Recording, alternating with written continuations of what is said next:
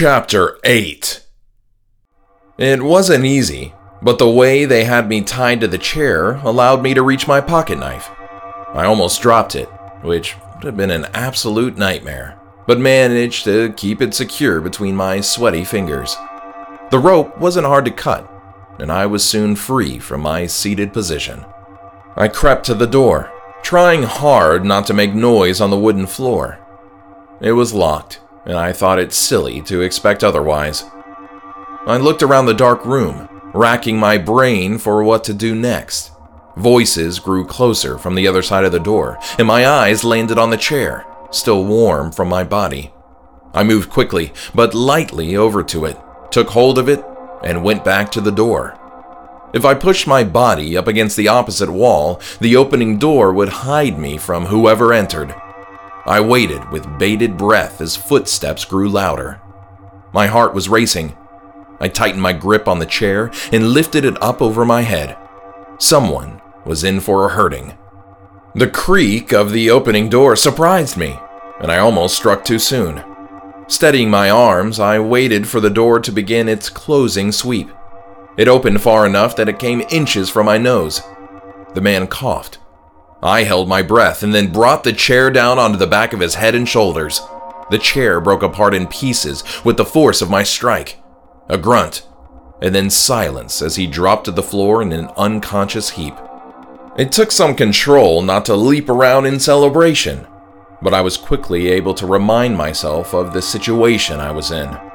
There were too many trials and tests to come for me to celebrate at such an early time. I peeked out the door, seeing a staircase leading into what I assumed was the main church area. Closing the door with a quiet click, I looked back to my victim. The man was heavyset and balding on the back of his head. He was wearing jeans and a Hawaiian shirt similar to the kind my dad liked to wear. Upon closer inspection, it looked exactly like one that my dad wore. I bent with my knees and heaved the body. After some wrestling, I turned it over and looked down at my dad's face. Oh shit, I said, just glad I hadn't screamed it. Of all the people that could have come up those stairs, I knocked my dad unconscious with the only idea of mine that had worked. Was he coming up here to save me? Talk me into worshiping Pastor Aka? Had my dad even known that it was me up here? I took my dad by the shoulder and shook him back and forth. His head lolled jerkily from side to side, but he didn't regain consciousness. I took a page out of the tall man's book and slapped him across the face. Still nothing though I can say there was a degree of satisfaction that came from hitting him. I'd built up a lot of resentment toward him over the years, but the last few months had laid it on thick. Being unsure of his motives, I figured it wasn't worth it to risk him coming after me once he regained consciousness. I took the ropes I'd cut and was able to tie them together for some makeshift handcuffs. By the time I rolled him back over and secured his hands behind his back, I was sweating. The voices from downstairs had ceased. If everyone had gone into the sanctuary area, it would be a great time for me to move. The room was full of my handiwork, and I was actually quite proud of my ingenuity. Glimmers of hope danced across my mind once again. Double checking my pocket for the knife, I moved toward the door, less worried about being quiet. If nobody had heard the crash of the chair, then they definitely weren't going to hear footsteps. I opened the door a bit and peered out through the opening. The coast was clear. An eerie silence hung in the air, and it only seemed to grow thicker as I took the steps. Was everybody in the sanctuary praying? At the foot of the stairs, I paused and looked to the left and the right. The hall was empty. I snuck toward one of the doors that led into the sanctuary figuring it'd be worth the risk to peek through the small rectangular windows beside each frame. My heart was thudding through my chest, and the quiet surrounding only helped to accentuate it. Right as I was about to peer through one of the windows into the sanctuary, a door opened at the end of the hall. I ran, not even knowing where I was going.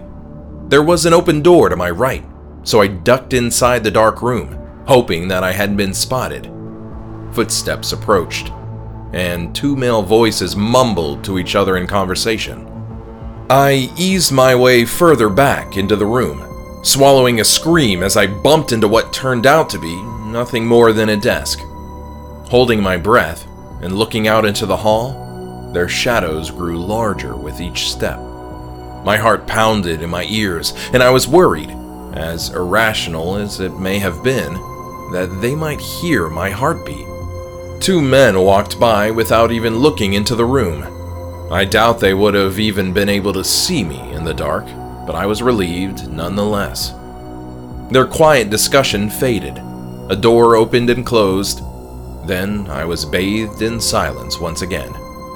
I let out a breath and gasped for fresh air, not realizing I'd been holding it the whole time. Feeling the slightest bit lightheaded, I stumbled forward out of the room, craving to be out of the darkness. Hey, a voice called from behind me. Before I even turned around, I knew it was Brutus. His southern twang and slurred way of speaking were one of a kind. Dread filled my every thought as I slowly turned toward him. Running was pointless. If I wanted to save Lucy, I had to act. My right hand slipped into my jean pocket, the pocket that held my knife. So I guess your dad convinced you to join the ritual. He said this more as a statement than a question. Questions of my own tried to force their way out of my subconscious, but I shoved them back.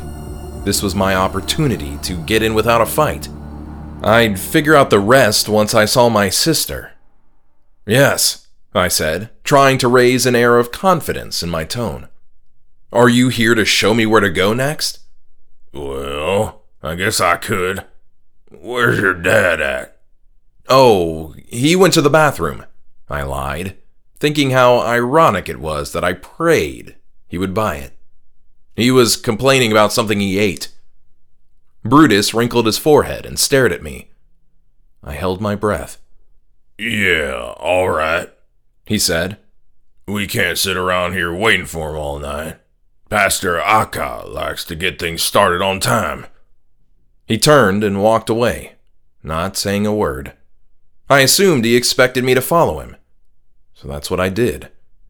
He opened a door into the sanctuary.